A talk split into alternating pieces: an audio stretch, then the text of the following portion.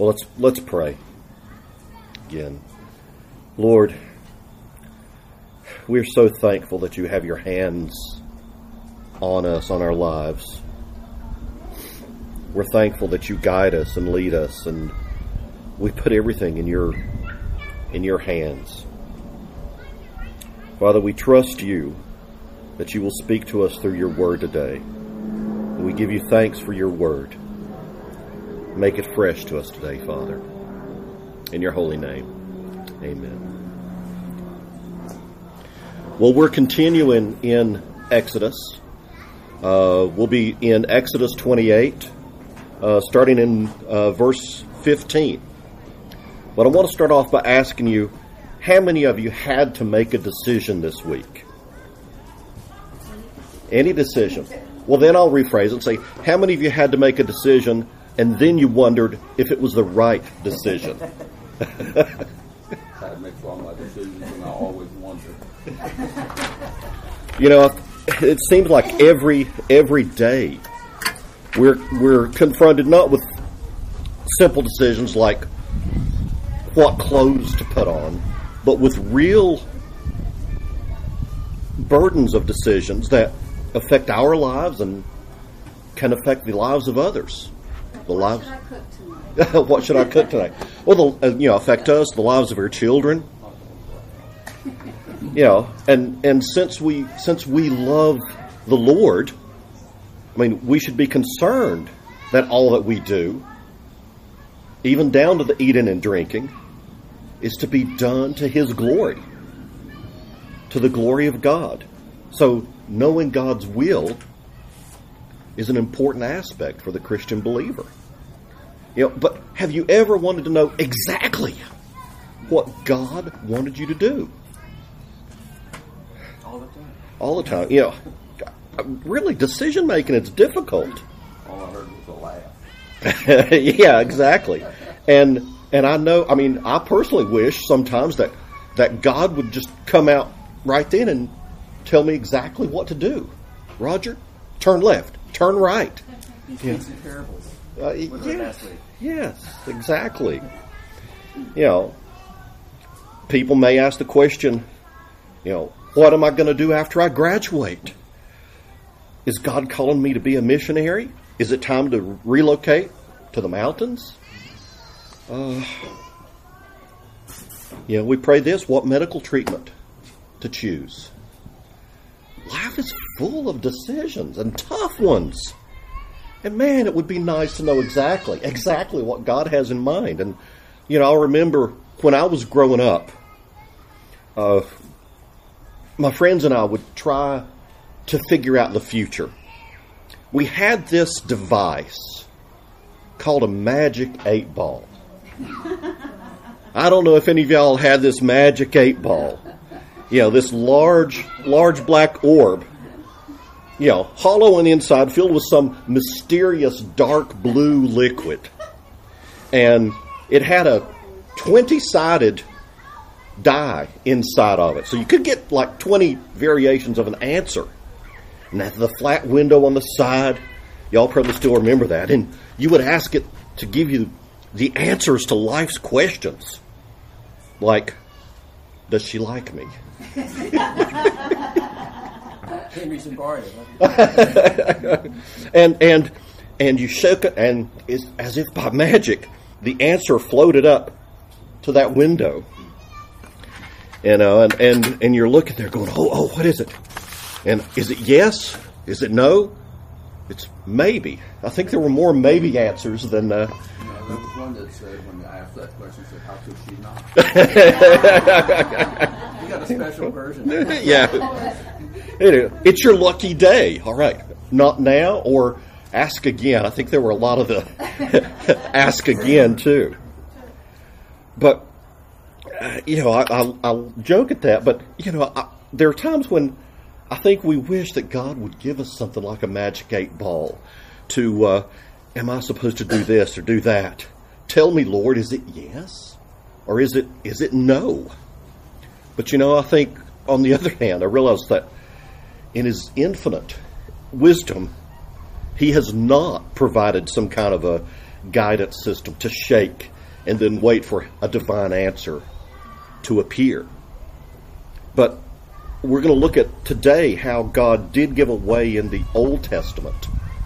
He gave a way for the people to know his decisions. The Israel's high priest carried the tools for knowing God's will. And we'll look at that. And by studying this, I think we can come to a better understanding of maybe how God guides us today as well. So let me, if you remember the last time I spoke, we were talking about the high priest, and we were focused on his garments and the significance of those garments. You know, the high priest served the Lord in the tabernacle, and it was his responsibility to make the atoning sacrifices, his responsibility to offer prayers on behalf of God's people. And as he carried out these duties, he wore these sacred garments. And these garments were designed to make him presentable to God. They were holy, they were glorious, they were beautiful, just like God. And these garments showed what it took for sinners to come into the presence of a holy God. You know, the people themselves, they were not allowed to go into the most holy place and they were not allowed to meet with God. They were separated from God's holiness by sin, but they had a mediator to meet with God for them, the high priest, dressed in his righteous robes. And the most important garment that the priest had was something called the ephod, and that was the long sleeveless vest that hung over the priest's shoulders and attached to the front of the ephod was a breastpiece. And this is how God told Moses to make it. He said, You are to make an embroidered breastpiece for making decisions. Make it with the same workmanship as the ephod. Make it of gold, of blue, purple, scarlet yarn, and of finely spun linen. It must be square and folded double, roughly nine inches long, nine inches wide. Place a setting of gemstones on it, four rows of stones.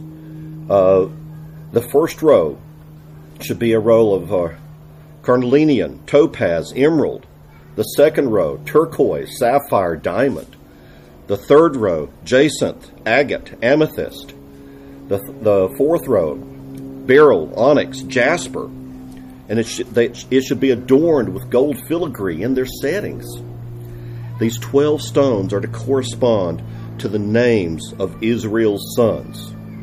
Each stone must be engraved like a seal with one of the names of the 12 tribes. So, this breast piece, I know sometimes it's called a breastplate, but that actually makes it sound more like a piece of armor, and it's not. It, it was like, just imagine, just nine inches square is all that it was, made of cloth.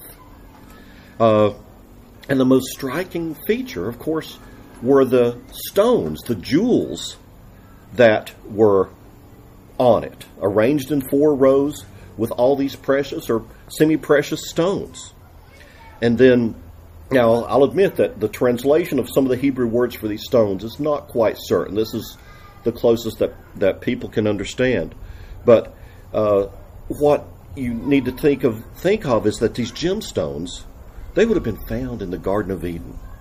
We'll see them again in heaven when, when they decorate the foundations of God's city. And so this is a hint of what God was doing with Israel, even at, at, in the tabernacle. It's part of his plan for the world. The plan that stretches from creation all the way to glory. And these gemstones represented the people of God you know, as I said, 12, one for each tribe, and they the stones had the tribe's name engraved on them. And see, this is a vivid reminder of what God had said to his people uh, when they first arrived at Mount Sinai. Now, if you obey me fully and keep my covenant, then out of all nations you will be my treasured possessions. Although the whole earth is mine, you will be for me a kingdom of priests and a holy nation. So God's promise there was on display in that breastpiece. And as the high priest, you see, went about his sacred duty, he represented this holy nation to God. He represented this kingdom of priests. And, and by their inscriptions, the ruby, the topaz, these emeralds, they signified that these 12 tribes, the people of Israel, were God's treasure. The, the gemstones declared out that Israel was precious to God. And we also have to understand that this breastpiece was securely fastened to the ephod. You were to make braided chains of pure gold, uh, pure gold cord work for the breastpiece. Fashion two gold rings for the breastpiece and attach them to its two corners. Then attach the two gold, gold cords and the two gold rings at the corners of the breastpiece. Attach the other ends of the two cords to the, to the filigree settings. And in this way, attach them to the ephod's shoulder pieces in the front. Make two other gold rings and put them at the two other corners of the breastpiece on the edge, so that it is next to the inner border of the ephod. Make two gold rings and attach them to the bottom of the ephod's two shoulder pieces on its front, close to its seam, and above the ephod's woven waistband. The craftsmen are to tie the, wa- the breastpiece from its rings to the rings of the ephod with a cord of blue yarn so that the breastpiece is above the ephod's waistband and does not come loose from the ephod. Now, that sounds all, why so much detail? Now, these instructions, on the one hand, were given for the practical purpose of keeping the breastpiece where it belonged. It's, it's kind of, if you read through it, there were four rings on the breastpiece, on the corners, one for each corner. The two rings attached the breastpiece to the shoulder of the ephod with gold chains. And the bottom rings attached the breastpiece to the to the ephod and the high priest belt with blue cords. And so these rings, the cords, and the chains prevented the breastpiece from coming loose. And you go, well, that's all fine. But the purpose was what did it do? It kept Israel close to the mediator's heart. It secured it so it would never fall away. You know, we, we've seen that the high priest represented the people before God, and he carried a very real burden. That, as I spoke the last time with the ephod, there were stones on his shoulders, remember, that were inscribed with the names of Israel. So he was carrying the burden of the people on his shoulders, and especially when he made atonement for sin. And now we learn that the names of the tribes are also written on the breastpiece. So he was carrying them close to his heart as well. And God, you know, God said this to, to the understanding. Whenever the high priest, whenever he enters the sanctuary, Aaron is to carry the names of Israel's sons over his heart on the breastpiece for decisions as a continual reminder before the Lord. So this breastpiece, now we learn, is was a continual reminder, a, a memorial to God. It put the tribes of Israel front and center, reminding God of his people. Now, not that he ever forgets, but it was really more for the high priest to have for them to have that understanding that the people were ever before God. God always knows his people and knows their needs. In fact, I mean, this whole epic adventure as we're walking through Exodus, it started, this whole adventure started with God remembering his covenant with Israel. And now we're understanding that, that this breastpiece is, is a continual, a continual reminder. And so as the high priest went about his intercessory work, his even his clothing were a reminder that he served on behalf of God's people. Now, this is something God already knew. But, you know, this is the way that prayer kind of works, isn't it? When we pray, we're really asking God or telling God our needs, which He already knows. Uh, and often what we're asking for is what He's already promised. We're just asking in faith. And so the breastpiece was a reminder for the high priest who wore it close to his heart. And he, if you notice the phrase over his heart, that's repeated three times in verses 29 and 30. And it just draws attention to Israel's place near the high priest's heart.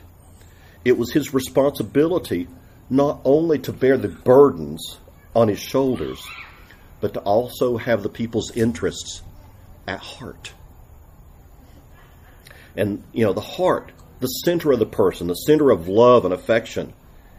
And it was there that the people of God were literally tied to their priest. They were bound to him with cords of love and affection. the, just the, the way that the stones on the breastpiece were tied to the ephod, close to the heart. You know, carrying people close to the heart is the responsibility of any spiritual leader. Uh, as I was preparing for this, I read this story. There was a story told about a rabbi who was asked how he could remember all the burdens of his people uh, when he prayed for them. And he he answered it like this. He says, "Well, I don't really need to keep track of all their prayers. I don't try to enumerate them. When somebody comes to me and asks me about his troubles, I feel so deeply for that person and his ordeals that it gives me a wound in my heart. When later I stand before God in prayer, I don't have to mention them out loud. I just open my heart and cry out to God and say, See? And when He looks into my heart, He reads every little detail about the people who have shared their sorrows and burdens with me. Well, I mean, that, that sounds kind of nice and pious, but honestly, it's not really reassuring, is it? I mean, that rabbi's not thinking of anybody individually. He, to me, he's thinking of a way to just have a very broad, sweeping prayer. It almost sounds like he's come up with a way that he doesn't need to pray for the individual needs of the people, at least not explicitly. But I would argue that the spiritual leader has a responsibility to pray for God's people, not simply let God read their needs and the wounds of their heart. And I would argue, I would say that, you know, there is someone who really does take our needs to heart, and that is Christ. That's what we stand on. Jesus today is our high priest, the only priest that we need before God. He's the one who bears our burdens on his shoulders. He's the one who bears the burden, the weight of our guilt. He's the one who he bore and died for our sins on the cross. And now, and now he carries our concerns close to his heart you know, one of one of his high priestly duties, Jesus' duties, is to pray to God on our behalf. The scripture says that Jesus always lives to intercede for us. And he is uniquely qualified to do this because he holds us, he holds our needs close to his heart. Scripture assures us says we do not have a high priest who is unable to sympathize with their weaknesses. But we have a high priest who has us on his heart and in his mind. Our names, our names are engraved, so to speak. Our names are engraved on the gemstones that cover his breastpiece as our high priest. And he has bound us to himself with cords of everlasting love. And it should make us feel secure forever in a place that is close to his heart. Imagine that. Imagine that that God holds us that close to his heart. What what level of security and comfort and peace that should really give us.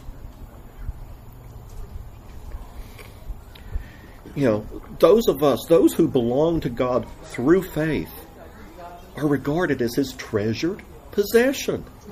We're close to God's heart. And Jesus knows our needs and concerns. If we need forgiveness, he will pardon our sin. If we have a question, He will answer that. Maybe not in the way we want, but He will answer. If we have a problem, He will come up with a solution. If we need fellowship, He will be our friend. If we need healing, He will bind up the wounds of our souls as well as our bodies. Imagine that. Imagine that. But but what if we need what if we need guidance? Will God provide this as well? And if he will, how how will he do it? You know, it's it's wonderful to know that God loves us from the heart, but you're still going to ask, well, what plan does he have for my life? I don't know about the rest. I still ask that. Uh, now, the Israelites received divine guidance through this breastpiece of the high priest. When God gave Moses the instructions for making it, if you'll notice, he called it a breastpiece for making decisions.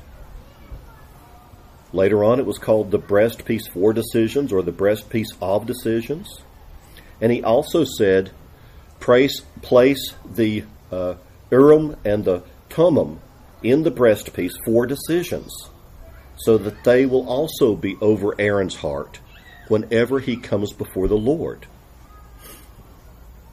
And Aaron will continually carry the means of decisions for the Israelites over his heart before the Lord.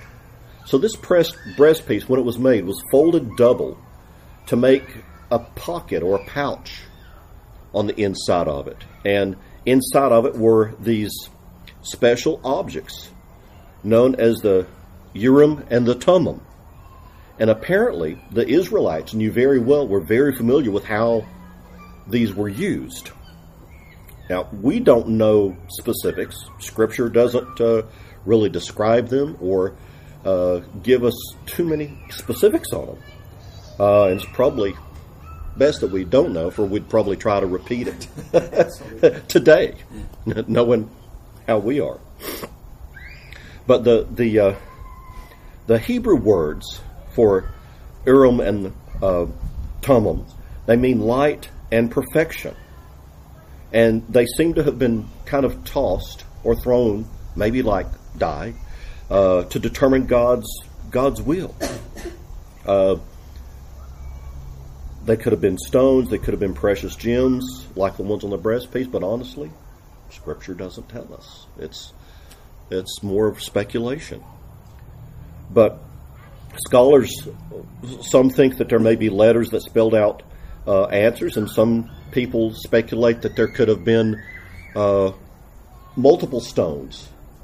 And when the priest reached in and just grabbed a handful of them and tossed them out, whatever the majority color was, was the uh, was the was the decision.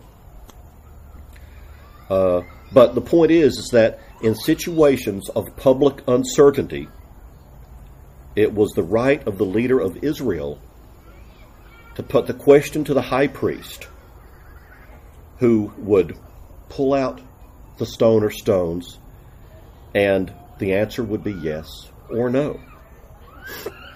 And what is certain is that Israelites use this to get direct decisions from God.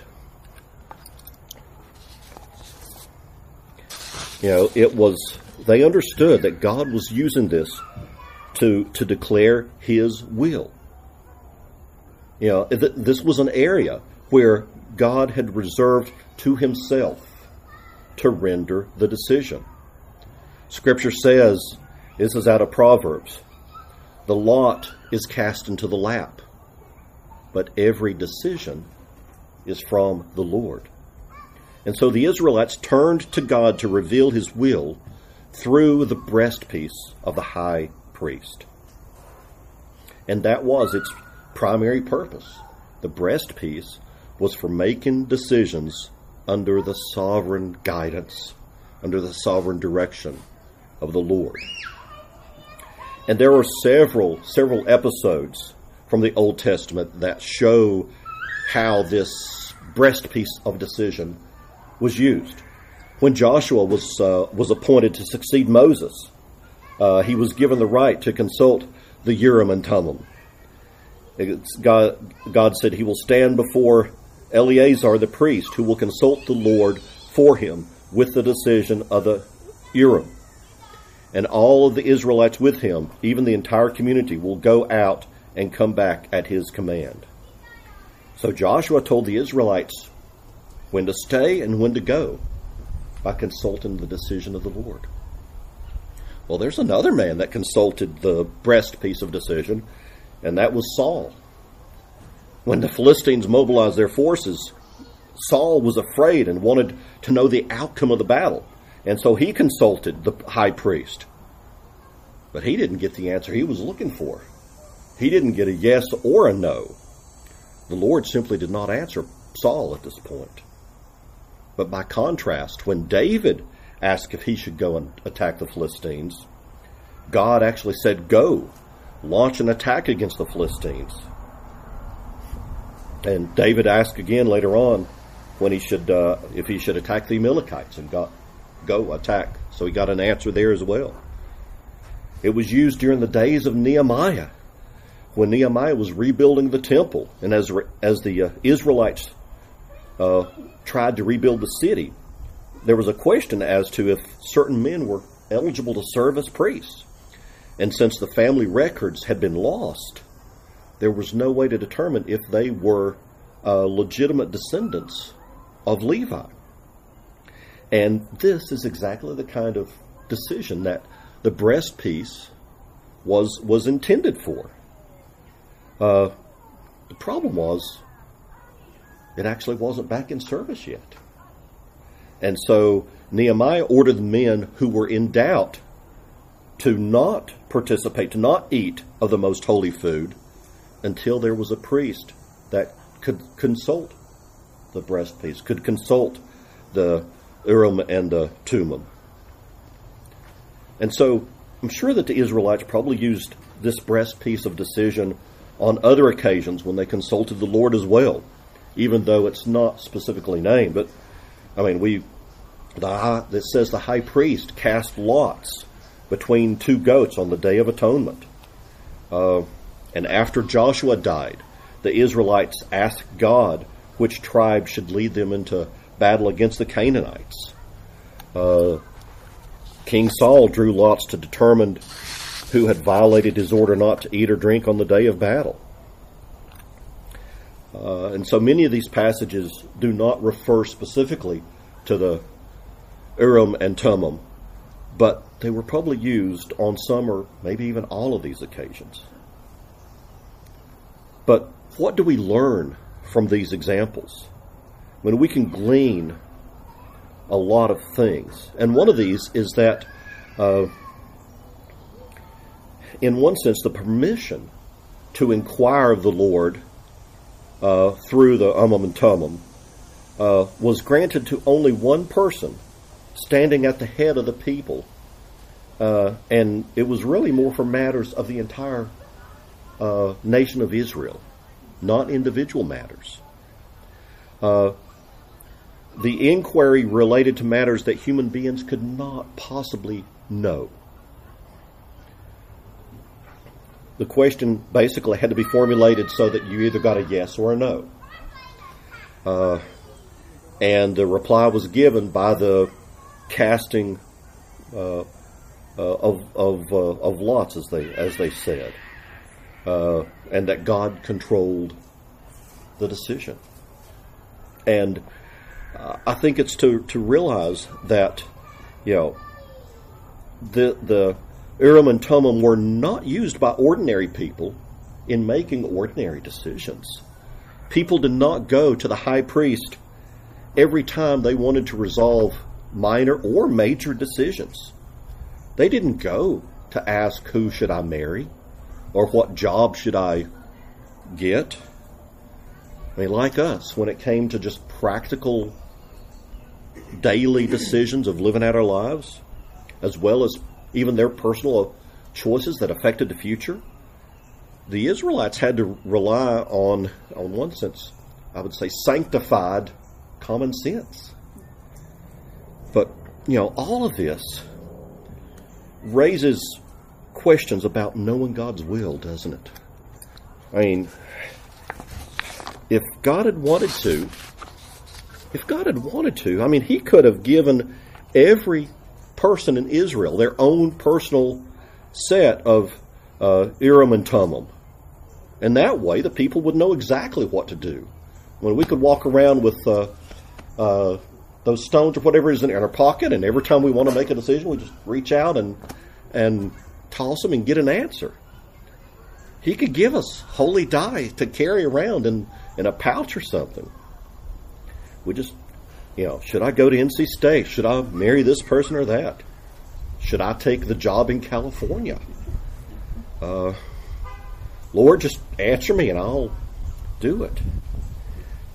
Is this the kind of guidance that, that you want, though?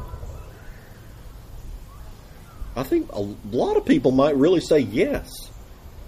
Because what do we have? You've got psychics, you've got dream analysts, you've got fortune tellers, palm readers. Look at the business for people that, that tea leaf tea leaf readers. Look at the people. Look at the business of people who claim to know their future, and the number of people that desire to know their future. People want to know what's going to happen. But you know, I think God, again, in His infinite wisdom, has not given us a direct means of divine guidance for specific decisions. And I think this is partly because God has already told us the most important thing. The most important thing for us to know is that salvation is through His Son, Jesus Christ. You know, you look back, and, and yes, from time to time, God gave direct guidance to Israel because he was still working out his plan of salvation. He needed to preserve his people so the Messiah would come. But now that salvation is here, on one sense, God has said what needs to be said. Long ago, this scripture says this out of Hebrews. Long ago, God spoke to the fathers by the prophets at different times and in different ways. But in these last days, He has spoken to us through His Son. So when God's people were in their infancy, they needed things like the Urim and Thummim to guide them. But now that salvation is here, God has said it all in Jesus. And I would argue that today, the most important decision that any person can make, the most important decision that we can help other people make, is to trust in Christ for their salvation. Now, there are, are other things that we need to decide, yes. And I would say that God gives us guidance for those as well. And He does this mainly through Scripture. I mean, His Word that He's given us for all of life applies to every aspect. Uh, I would say the Bible does not contain private information for about each person's destiny, but it does reveal to us how to live. For this is God's will, your sanctification, that you abstain from sexual immorality, so that each of you knows how to control his body in sanctification and honor not with lustful desires like the Gentiles who don't know God. Or it says, rejoice always, pray constantly, give thanks in everything, for this is God's will for you in Christ Jesus.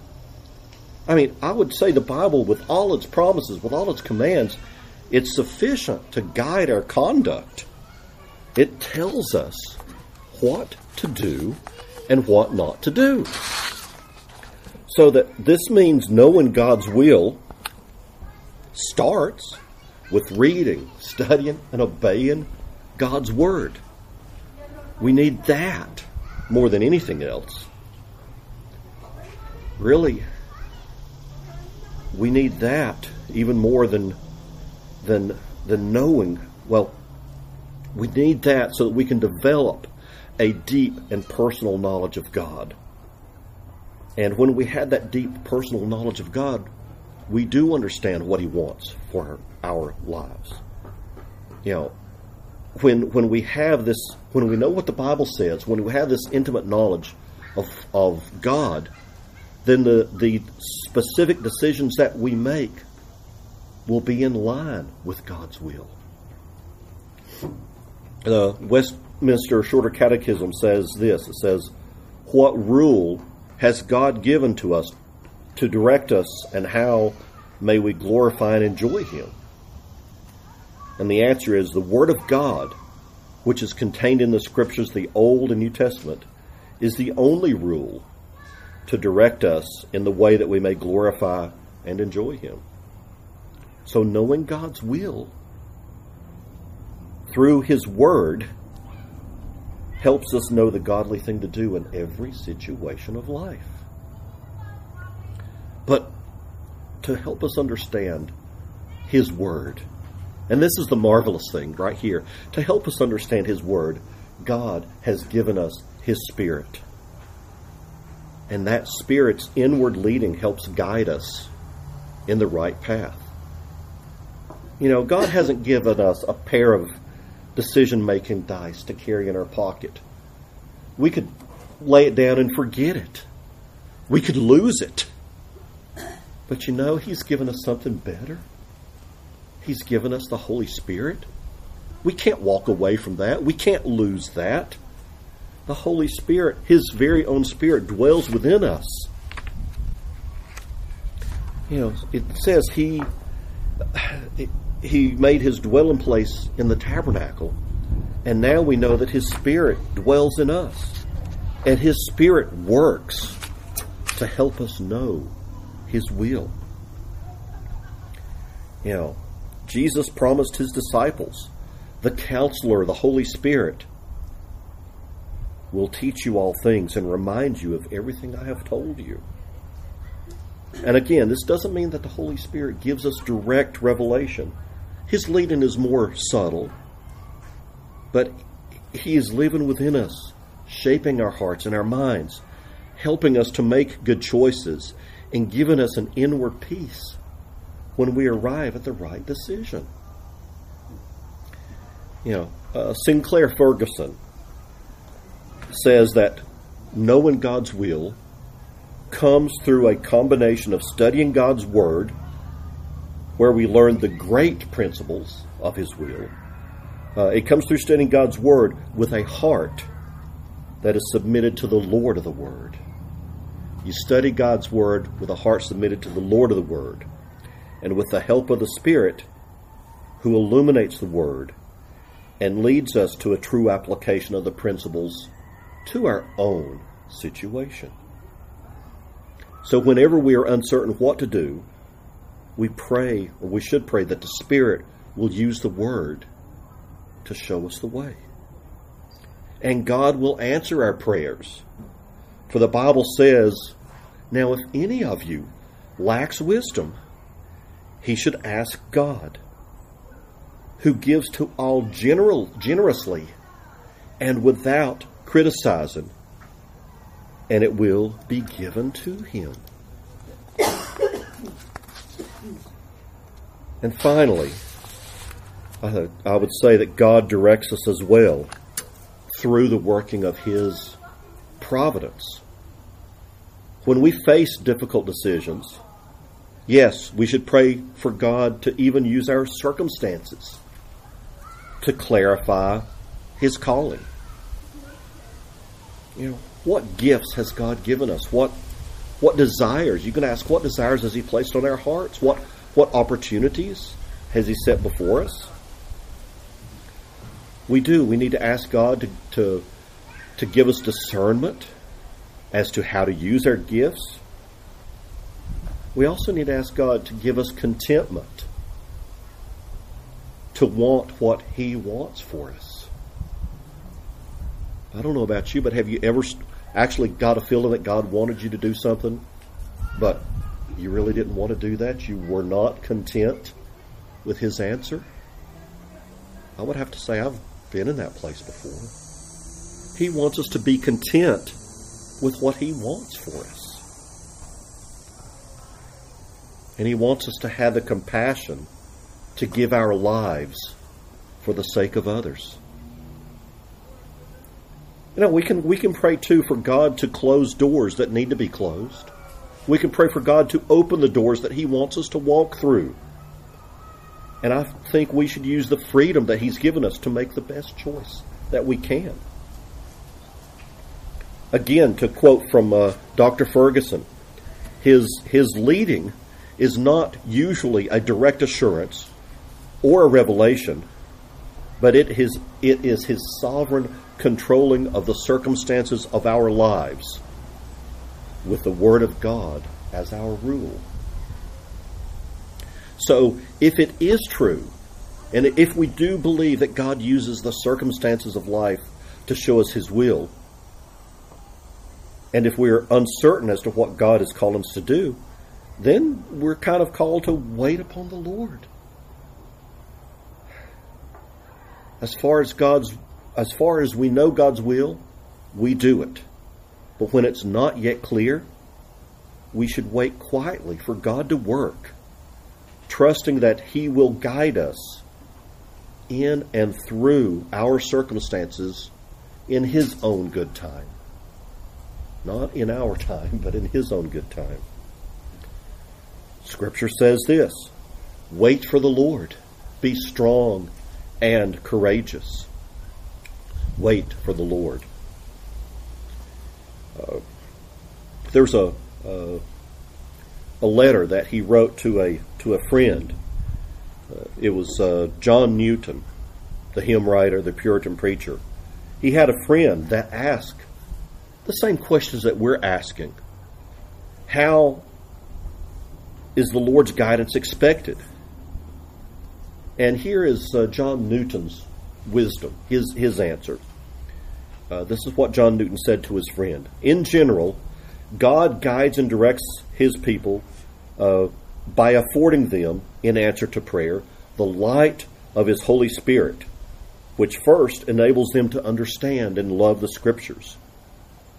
The Word of God itself is to furnish us with just principles, right apprehensions to regulate our judgments and affections, and therefore influence and direct our conduct.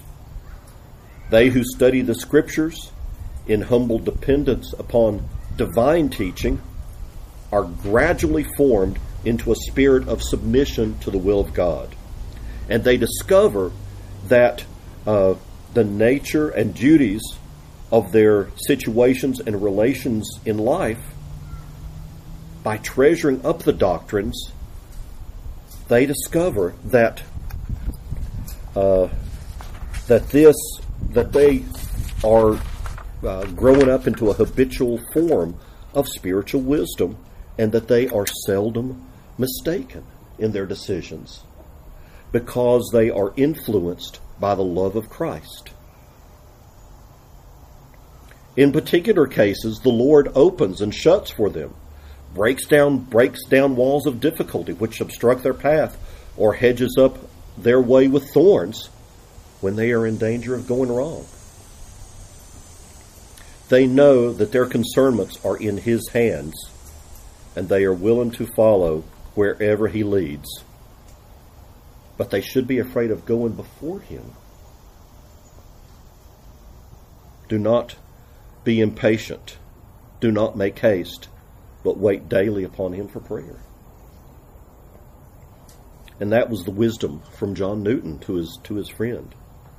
And so maybe like me, you're probably facing difficult decisions. Uh, I know you might have been hoping that this chapter would answer all these questions. Uh, it hasn't, of course. But I would also say this is how God usually works, I think. He does not put the decision in our pockets or write it down in the, in the sky for us. He calls us to walk with Him by faith, trusting Him for tomorrow as well as trusting Him for today. As a believer in Christ, we have to trust that His guidance will never fail us. We have to hold on to, we have to grasp the fact, the truth, that we are a treasured possession and that He always carries us close to His heart. And if you follow Him, you can be rest assured that He will not let you wander off. By the teaching of His perfect Word, by the leading of His Holy Spirit, by the guidance of His daily providence, He will direct you and me in the way that we should go. Let's pray. Lord, Father, we are so thankful that you do guide us. Maybe not always in the way that we want, but you guide us. We don't need a Urim and Thummim carried around in a, a pouch because we have the Holy Spirit dwelling within us. We have your word to guide us, Father. And Lord, we trust that you are looking out for us. You are directing our paths, even when we don't know your will. Father, what a promise we have to hold on to.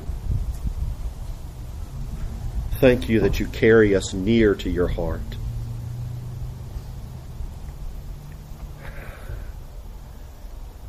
Father, just continually grant us peace.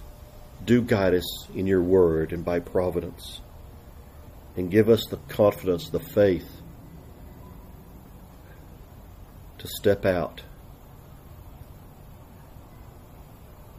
to obey, to move forward, to follow you. We thank you for your word, Father, and what it teaches us today. Amen.